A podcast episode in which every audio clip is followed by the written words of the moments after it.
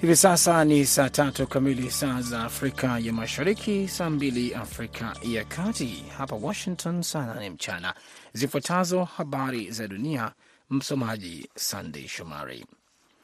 Kikosi cha msaada wa haraka cha Sudan RSF kilishambulia kwa risasi ndege ya Uturuki ilipokuwa ikitua kwenye uwanja wa ndege wa Wadi Saidna nje ya uwanja nje ya eneo la Khartum siku ya Ijumaa na kuharibu mfumo wake wa mafuta, jeshi la Sudan lilisema. Mamia wamefariki dunia na maelfu ya watu wamekimbia katika wiki mbili za mzozo kati ya wapinzani wa kijeshi. Pande hizo mbili zilikubaliana siku ya Alhamisi kurefusha muda wa usitishaji mapigano kwa saa sabini na mbili ili kuruhusu misaada ya kibinadamu, lakini mapigano yalianza tena katika baadhi ya maeneo ya mji mkuu Khartoum hii leo Ijumaa, kulingana na walioshuhudia na matangazo ya moja kwa moja ya video. Kamanda wa jeshi la Jumuiya ya Afrika ya Mashariki Meja Jenerali Jeff Nyaga amejiuzuru nafasi hiyo na kurudi Nairobi. Nyaga ameandika barua kwa uongozi mkuu wa Jumuiya ya Afrika ya Mashariki akitoa sababu zake za kijiuzulu, akisema kwamba usalama wake umekuwa katika hali ya hatari nchini Jamhuri ya Kidemokrasia ya Kongo na kuathiri utendaji kazi wake. Amedai kwamba kuna mikakati inayoonekana baina ya kuathiri utendakazi wa jeshi la Jumuiya ya Afrika Mashariki, lakini hajataja wahusika. Barua hiyo imeandikwa moja kwa moja kwa katibu mkuu wa Jumuiya ya Afrika Mashariki. Ameripoti katibu mkuu kwamba kumekuwepo na juhudi za kuchunguza mahali alipokuwa akiishi, ikiwemo kuweka kamera za siri kumchunguza, pamoja na ndege zisizokuwa na rubani kupaa sehemu anayoishi na kufuatilia operesheni za kikosi cha jeshi. Amesema kwamba juhudi hizo zilianza mapema Januari 2023. Rais wa Kenya William Ruto amemteua Jenerali Alfa Zali Muturi Kiugu kuchukua nafasi yake kama kamanda mpya wa jeshi la Jumuiya ya Afrika ya Mashariki. Maendelea kusikiliza habari za dunia kutoka idhaa ya Kiswahili ya Sauti ya Amerika, VOA, ikitangaza kutoka Washington DC kupitia 107.5 FM Nairobi, Kenya. Baba Mtakatifu Francis amewasili Hungary Ijumaa wakati akipanga kueleza maono yake kwa mustakabali wa Ulaya wakati wa ziara ya siku tatu nchini Hungary. Baada ya kutua kwenye uwanja wa ndege wa Liszt Ferenc mjini Budapest, Papa Francis anatarajiwa kukutana na rais wa Hungary Katalin Novak na waziri mkuu wa Hungary Viktor Orban na kisha kutoa hotuba yake kuu ya kisiasa kwa mamlaka na wanadiplomasia wa Hungary. Anayo fursa ya kuzungumza na jumuiya ya Hungary na pamoja na Ulaya kwa ujumla katika shughuli yake ya mwisho Jumapili, wakati akapotoa hotuba kwa viongozi wa kitaaluma na kitamaduni katika chuo kikuu cha kikatoliki cha Budapest. Maafisa wa Hungary wanasema safari ya Francis iliandaliwa kimsingi ili Baba Mtakatifu aweze kuhudumu katika nchi hiyo yenye jumuiya ya Wakatoliki na kuwatia moyo waumini wake kiimani. Polisi nchini Uganda waliwakamata wabunge kumi na moja wanawake siku ya Alhamisi ambao waliwashutumu kwa kufanya maandamano kinyume cha sheria, huku baadhi ya wabunge hao wakipata majeraha wakati wa kukamatwa kwao. Wabunge hao walizuiliwa nje kidogo ya majengo ya bunge katika mji mkuu Kampala walipokuwa wakijiandaa kuandamana hadi wizara ya mambo ya ndani ambapo walinuia kukabidhi barua ya maandamano kwa waziri.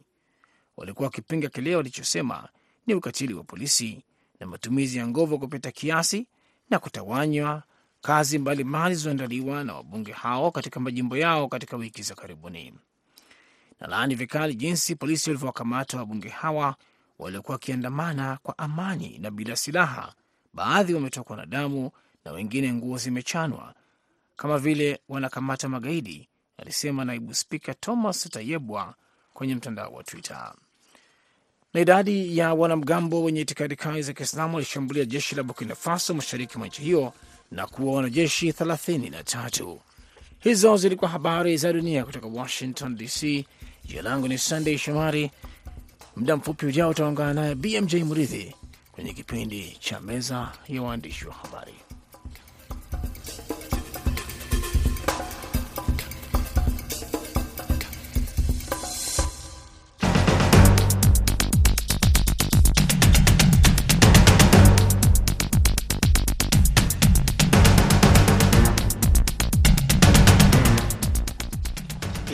Ni Kwa Undani kutoka idhaa ya Kiswahili ya Sauti Amerika, moja kwa moja kutoka hapa jiji kuu la Marekani, Washington DC, kipindi ambacho huangazia ripoti zinazogonga vichwa vya habari. Tunapekua pekua, tunachimbua, tunakupa maelezo ya kina zaidi kuliko ilivyo kawaida. Leo ikiwa ni Ijumaa, kama ilivyo ada, tunakuwa na meza ya waandishi, ambapo waandishi mbalimbali kutoka sehemu tofauti tofauti wanakusanyika pamoja kuzungumzia maswala ambayo yamekuwa yakigonga vichwa vya habari wiki nzima hii, ikiwa ni pamoja na swala kuhusu Sudani na mengineyo. Ni Kwa Undani. Mimi naitwa BMJ Muridhi.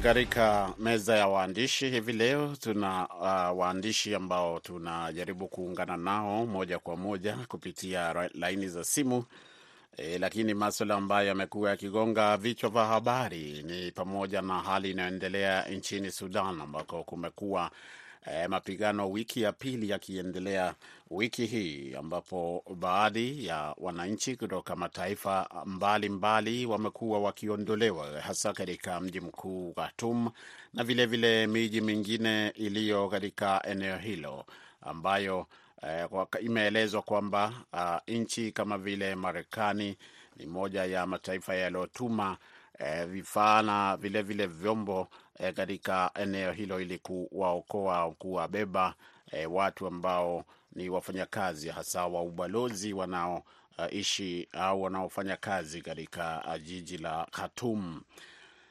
E, vilevile baadaye tutakuwa tukizungumzia ziara ya rais wa Rwanda Paul Kagame nchini Tanzania na hali kadhalika tutagusia kuhusu rais wa Marekani Joe Biden kutangaza kwamba atawania e, tikiti ya chama cha Democratic na kugombea urais kwa muhula wa pili baada ya mwakani. E, muda ukiruhusu, pia tutazungumzia suala la rais wa Uganda Yoweri Kaguta Museveni kurejesha mswada ambao ulikuwa umepitishwa na bunge la nchi hiyo ambao unatoa adhabu kali ama unatoa uh, vipengele, baadhi ya vipengele vinaeleza itakuwa adhabu kali uh, kutoka nam. Anaelezwa kwamba tayari baadhi ya waandishi wameanza kuingia kwenye laini za simu. E, nilikuwa naeleza kwamba tutazungumza kuhusu mswada ambao ulirejeshwa katika bunge la Uganda uh, uliokuwa unatoa adhabu kali eh, kwa watu wanaohusika na mapenzi ya jinsia moja. Eh, hayo yote yatakuwa ni hapa katika uh, meza ya waandishi. Kwa sasa tuungane na Halifa Saidi, mwandishi wa The Chanzo, e, mwanahabari kutoka The Chanzo kule Dar es Salaam. E, Halifa, karibu kwa kipindi hiki, tukisubiri waandishi wengine wenzetu E, wajiunge nasi e, tuende tu moja kwa moja. Kwanza karibu kwa kipindi. Asante sana, nashukuru sana. Na mi nashukuru sana ku, uh, kupata kwamba tumeweza kupatana nawe, tukuwa na itilafu kidogo ya mitambo, lakini tuko pamoja. Uh, tuanze stori ambayo iligonga vichwa vya habari hapo jana, ni kuwasili hapo nchini Tanzania kwa rais wa Rwanda Paul Kagame. E, bila mimi kupoteza wakati kwa sababu wewe uko hapo, ni suala ambalo umelifuatilia. E, nini ambacho kilimleta na ni nini wamefanya katika siku mbili ambapo amekuwa hapo Rais Paul Kagame? Asante sana. Sa ni ziara ya tunaweza tukasema kama ni ni ziara ya kulipa uh, fidia Uh, kwa kile ambacho Rais Samia alikuwa tayari ameshakifanya. Unakumbuka kwamba uh, Rwanda ilikuwa moja kati ya nchi za mwanzo kabisa za Rais Samia Suluhu Hassan kuzuru tangu waingie madarakani hapo uh, Machi kumi na tisa elfu mbili na ishirini na moja.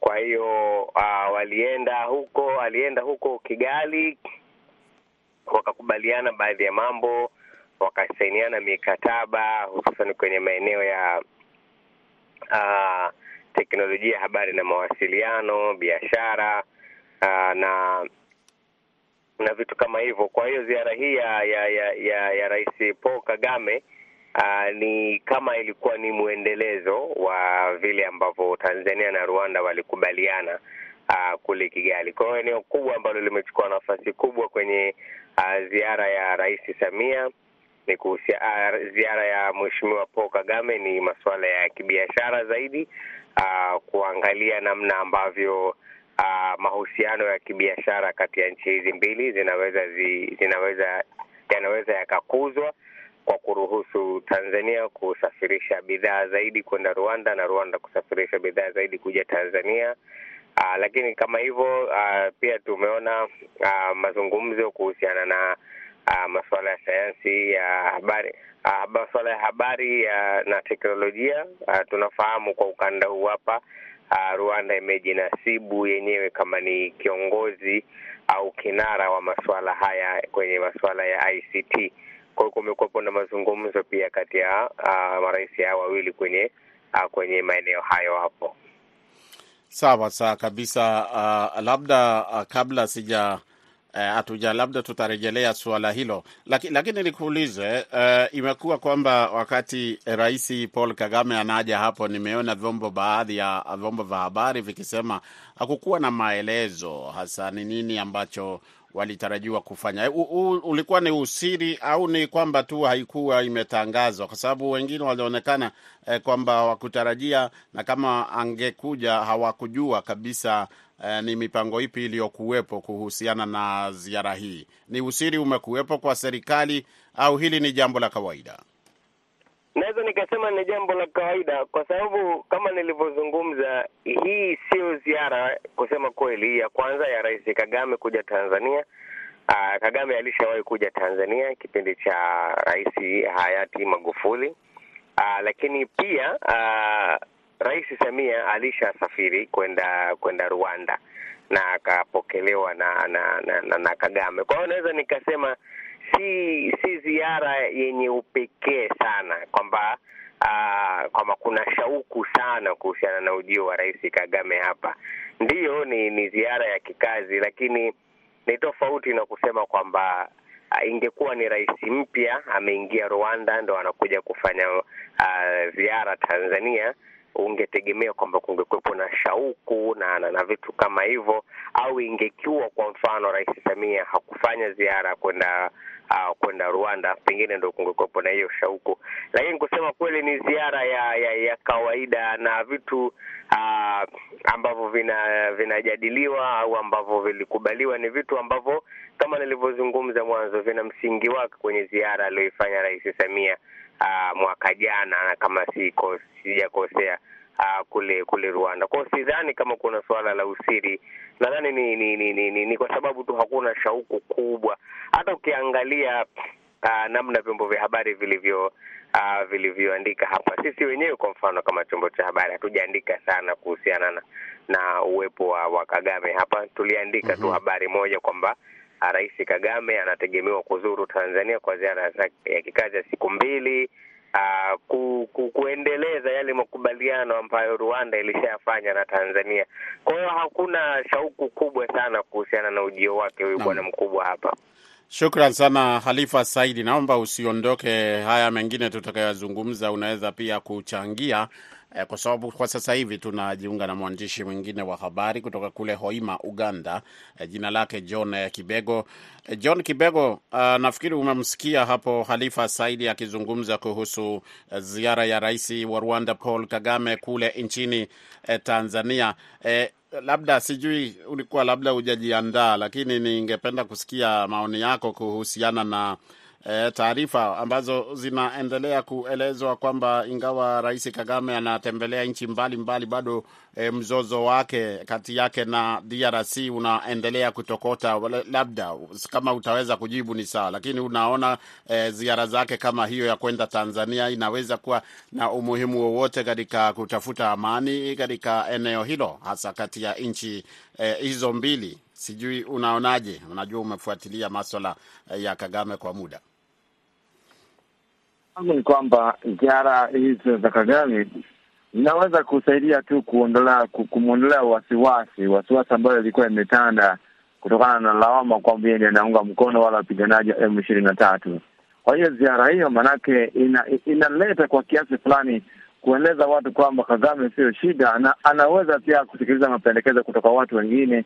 Endapo alikuwa akisaidia M ishirini na tatu, basi anaweza kushawishika akaacha, lakini kwa maoni yangu ni kwamba inaweza kumsaidia, lakini kwa upande mwingine anaweza tu kudanganya danganya watu kuonyesha kwamba yeye bado anaweza kuchukua msimamo wa Jumuiya ya Afrika Mashariki, ili hali vita vinaendelea chini, kwani ikiwa Umoja wa Mataifa ulisema kwamba uh, walipata ushahidi kuwa hao wapiganaji walikuwa wanapata uungwaji mkono kutoka kwake, basi ingekuwa heri badala ya kuenda hapa na pale, haya awashawishi watu wake kujiondoa kama kweli ni watu wake. Safi kabisa. Wiki hii e, pia tumeshuhudia mawili matatu yaliyotokea hapo Uganda e, ambapo Rais e, Yoweri Museveni amerejesha kwenye bunge mswada ambao ulikuwa umepitishwa e, kama nilivyoeleza kwenye utangulizi wangu kwamba e, ungekuwa unatoa adhabu kali zaidi e, kwa watu ambao wanaelezwa kuhusika katika mambo maswala ya mapenzi ya jinsia moja. Hebu e, John Kibego, tupeleke taratibu kwa dakika moja au mbili, tueleze ilikuwaje, labda historia fupi, alafu ni kwa nini ameurejesha kulingana na vile inavyoelezwa na vyombo vya habari hapo Uganda.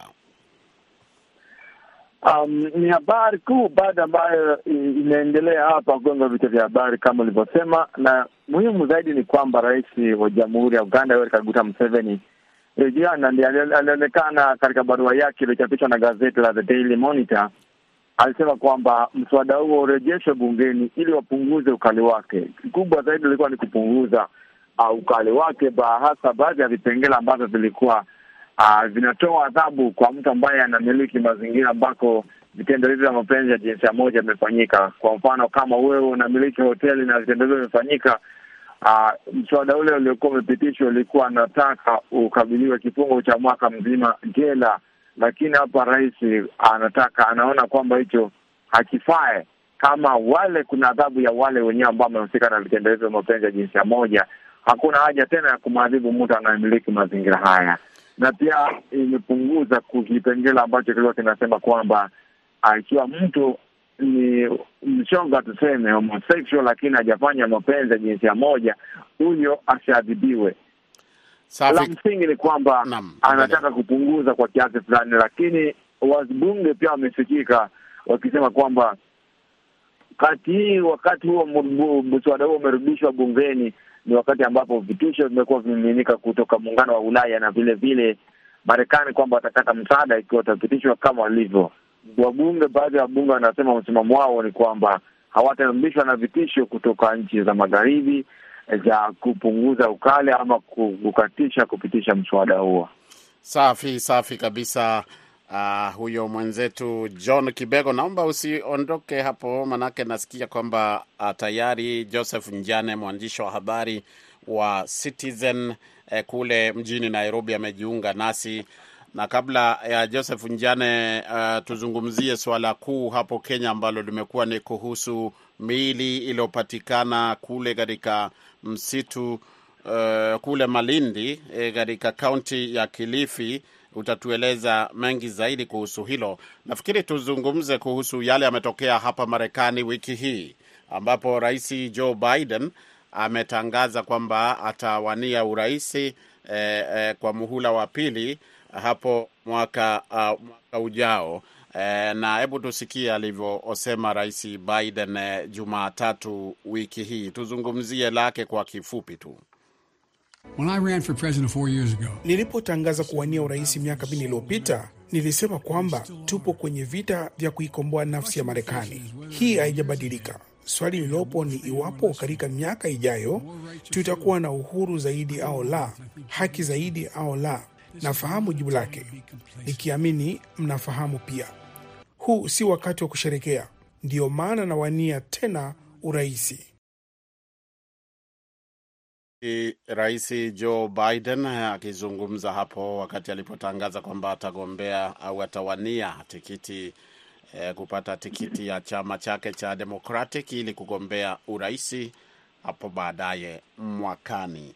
Nataka niwape wa, wa, watangazaji ambao tuko nao kila mtu sekunde thelathini kuhusu swala hilo. Najua labda uh, sikuwa nimewaandaa, lakini vile tu ambavyo hiyo uh, stori ya Rais Biden imeripotiwa katika eneo ulilopo uh, kwa sababu inaelezwa kwamba dunia nzima huwa inafuatilia yanayoendelea hapa, na wakati kunatangazwa mtu kama eh, rais ambaye yuko mamlakani akitangaza kwamba atagombea tena eh, kwamba ni stori ina, inafuatiliwa. Lakini mtueleze ninyi, kuanza na wewe Joseph Njane, habari hiyo ilipokelewaje hapo hasa na vyombo vya habari? Je, ni kitu ambacho uh, kimekuja kama akikuwa kimetarajiwa au ni kawaida tu? Asante uh, sana BMJ Mredi. Mwanzo kabisa suala hilo ni kwamba hapa nchini Kenya wamekuwa wakifuatilia zaidi uh, tangazo kuhusiana na matukio ya kinyang'anyiro cha rais kule nchini Marekani, na tangazo hilo la Rais Joe Biden kutangaza kwamba atawania uh, muhula wa pili katika uchaguzi mkuu ujao ni kwamba limepokelewa. Ni tangazo ambalo halikuwashtua wengi, lilitarajiwa kwa sababu uh, ilivyo desturi ni kwamba marais ambao wako katika mamlaka hasa wanao uh, wanie muhula wa kwanza wako katika muhula wa kwanza huwa wanatarajiwa kuweza kuwania muhula wa pili.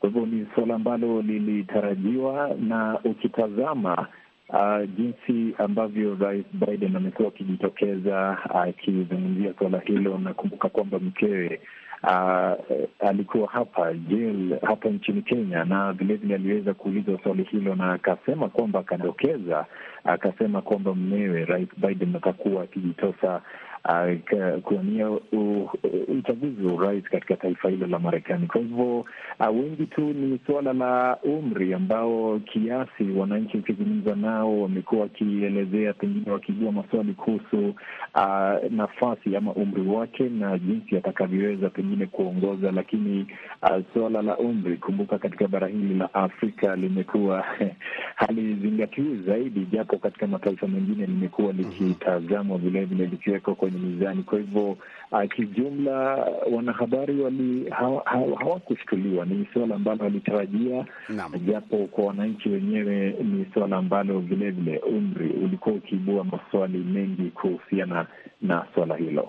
Shukran sana Joseph Njane. Eh, kwako Halifa, dakika sekunde thelathini. Eh, mambo kuhusu Biden yamepokelewaje hapo?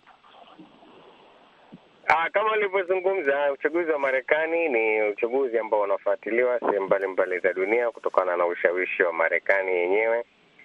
Kwa hiyo hata hapa watu wana vyombo vya habari vinaripoti, wanatabiri mchuano mkali utakao kuwepo hapo elfu mbili na ishirini na nne kama uliokuwepo elfu mbili na ngapi, elfu mbili na ishirini kati ya Joe Biden na Donald Trump. Kwa hiyo kama Trump atapitishwa, uh, atapitishwa na na chama chake cha Republican au pia kama Biden atapitisha, atapata ridhaa ya Democrats wengine, kwa sababu tunajua pia anakabiliana na ukinzani kutoka kwa uh, ya kwa bwana Kennedy kwa hiyo watu wanafuatilia kwa kwa ukaribu hapa, na kadiri siku zinavyosogea ndivyo shauku itakavyozidi kuongezeka. Safi kabisa. John Kibego, 30 seconds. Ah, bila shaka ni suala hilo pia limekuwa likifuatiliwa, sio tu vyombo vya habari pekee, lakini pia wadadisi wa mambo, na linaondolea shaka kama Uganda ilikuwa na tatizo lile la kuondoa muhula wa rais, umri kikomo cha umri wa mtu kwa rais na miula. Kwa hiyo hiyo Waganda wakiona kwa upande mwingine kwamba wale ambao walikuwa wakipinga kwa rais Museveni amezeeka na nini na nini, wanasema kwamba hicho hata nchi zilizoendelea watu hata wakiwa wazee wanaendelea kuchapa kazi vizuri sana. Kwa hiyo inawapa ni habari njema zaidi yake kwa wafuasi wa chama tawala cha NRM dhidi ya wale wanaopinga, lakini wale wanapinga wakisema walikuwa wakisema kwamba jambo la kutokuwa na kikomo cha umri ni mbaya duniani, hata kama kinafanyika katika nchi zilizoendelea. Safi, tumalizie, muda unakimbia kweli, wakati tumeanza. Tu, tumalizie na hiyo stori niliyoeleza. E, maeneo yanayojulikana kama Shakahola. Nafikiria Joseph Njane utakuwa e, ndio o, mtu ambaye anaweza kutueleza vizuri jinsi man, a, jina hilo linatamkika. Kule Kilifi, nini kimetokea wiki hii ambacho kimegonga vichwa vya habari, sio tu hapo Kenya, eneo zima la Afrika Mashariki na mbali mpaka hapa Marekani? Tumeona habari hizo.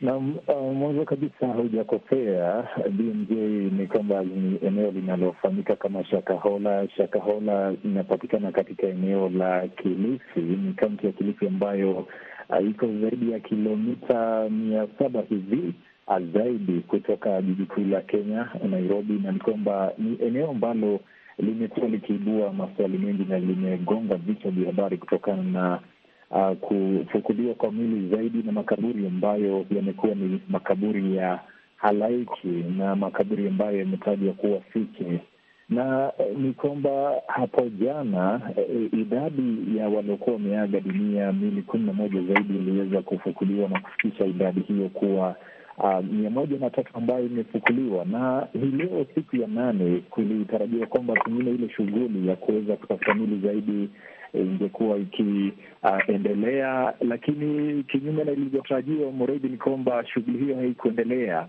sababu zenyewe zikitolewa na waziri wa usalama wa kitaifa katika taifa hili la Kenya, Profesa Kindiki Kithure akisema uh, jioni hii kwamba shughuli hiyo haikuendelea kwa sababu ya mvua kubwa ambayo imekuwa ikishuhudiwa. Lakini kando na hilo ni kwamba kuna matukio mengi tu ambayo yamefanyika uh, kando na vifo hivyo, kwa sababu ni vifo ambavyo vimekuwa vikitekelezwa kwa njia ya kisiri, kwa mujibu wa maafisa ambao wamekuwa wakiendesha shughuli hiyo ya ufukuzi. Na utakumbuka kwamba waziri mwenyewe alikuwa siku ya Jumanne uh, na wanahabari walikuwa wakishuhudia shughuli ile, japo siku ya Jumatano hapo juzi ni kwamba shughuli hile wanahabari pamoja na wale wanaharakati walionekana kuzuiwa, japo hii leo waziri ametoa maelezo kuhusu sababu ya hilo. Lakini kinachoshangaza ni kwamba yule kasisi ambaye uh, suala hili lote limemzingira uh, kasisi Paul Mackenzie sasa hivi yuko korokoroni, na vilevile kuna mwenzake ambaye anafahamika kama Ezekiel Odero. Vilevile leo mahakama imetoa kauli kwamba siku ya Jumanne juma lijalo itakuwa ikitoa uamuzi kuhusiana na ombi la upande wa mashtaka ambao wanataka kumzuia kwa muda wa siku thelathini zaidi, na ni kwamba sasa hivi huko kule kaunti jirani ya Mombasa ambapo anaendelea kuzuiliwa akihusishwa vilevile na uh, pengine mauaji yale ambayo yamekuwa yakitekelezwa kwa mili ambayo imekuwa ikifukuliwa, uh, shughuli ambayo vilevile kuna wale ambao wameripoti kupotea kwa wapendwa wao na kufikia leo zaidi ya mia nne uh, wako katika ile rekodi lakini ni suala ambalo linaibua maswali mengi, sio tu kwa wananchi, bali pia uh, kwa serikali ambayo inanyoshewa kidole cha lawama kwamba walikuwa wapi muda huo wote, mauaji hayo yakitekelezwa, na asasi za kijamii zimekwepo, asasi za kiusalama, kisheria, na ni um, hali ambayo imelazimisha wizara hiyo ya usalama wa kitaifa kufanya mabadiliko katika mm -hmm. uh, usimamizi mkuu wa idara hiyo, na kumekuwa maafisa wakuu ambao wamepewa uhamisho katika eneo hilo. Na vilevile serikali imesema kwamba itakuwa ikifanya sasa msako zaidi wa kuwatafuta wale ambao pengine uh, wamekwama kule ndani kwa kulazimishwa kula kunywa. Safi kabisa, Joseph Njane, shukran sana kwa maelezo hayo. Tunajua hiyo stori ni kubwa, tumekuwa tukizungumza hivi leo katika live talk pia eh, kuhusu mambo ambayo yameibuka na vilevile vile utata ulioibuka kutokana na hali ilivyo huko Malindi. Msikilizaji, hadi hapo tunafika mwisho wa meza ya waandishi. Najua hatukuweza kuyaangalia yote ambayo tulikusudia, lakini ndo muda tuliokuwa nao. Ni washukuru sana eh, Halifa Saidi wa Vichanzo eh, kule Tanzania, vilevile vile John Kibego, mwandishi wa habari wa kujitegemea akiwa Hoima, Uganda, na kama ulivyosikia sauti yake hapo, Joseph Njane kutoka Radio Citizen nchini Kenya. Eh, kwa pamoja tunawatakieni weekend njema. Upande wa pili nimekuwa naye Saida Hamdune. Matangazo yamesimamiwa na Hadija Riami. Kwa heri ya kuona.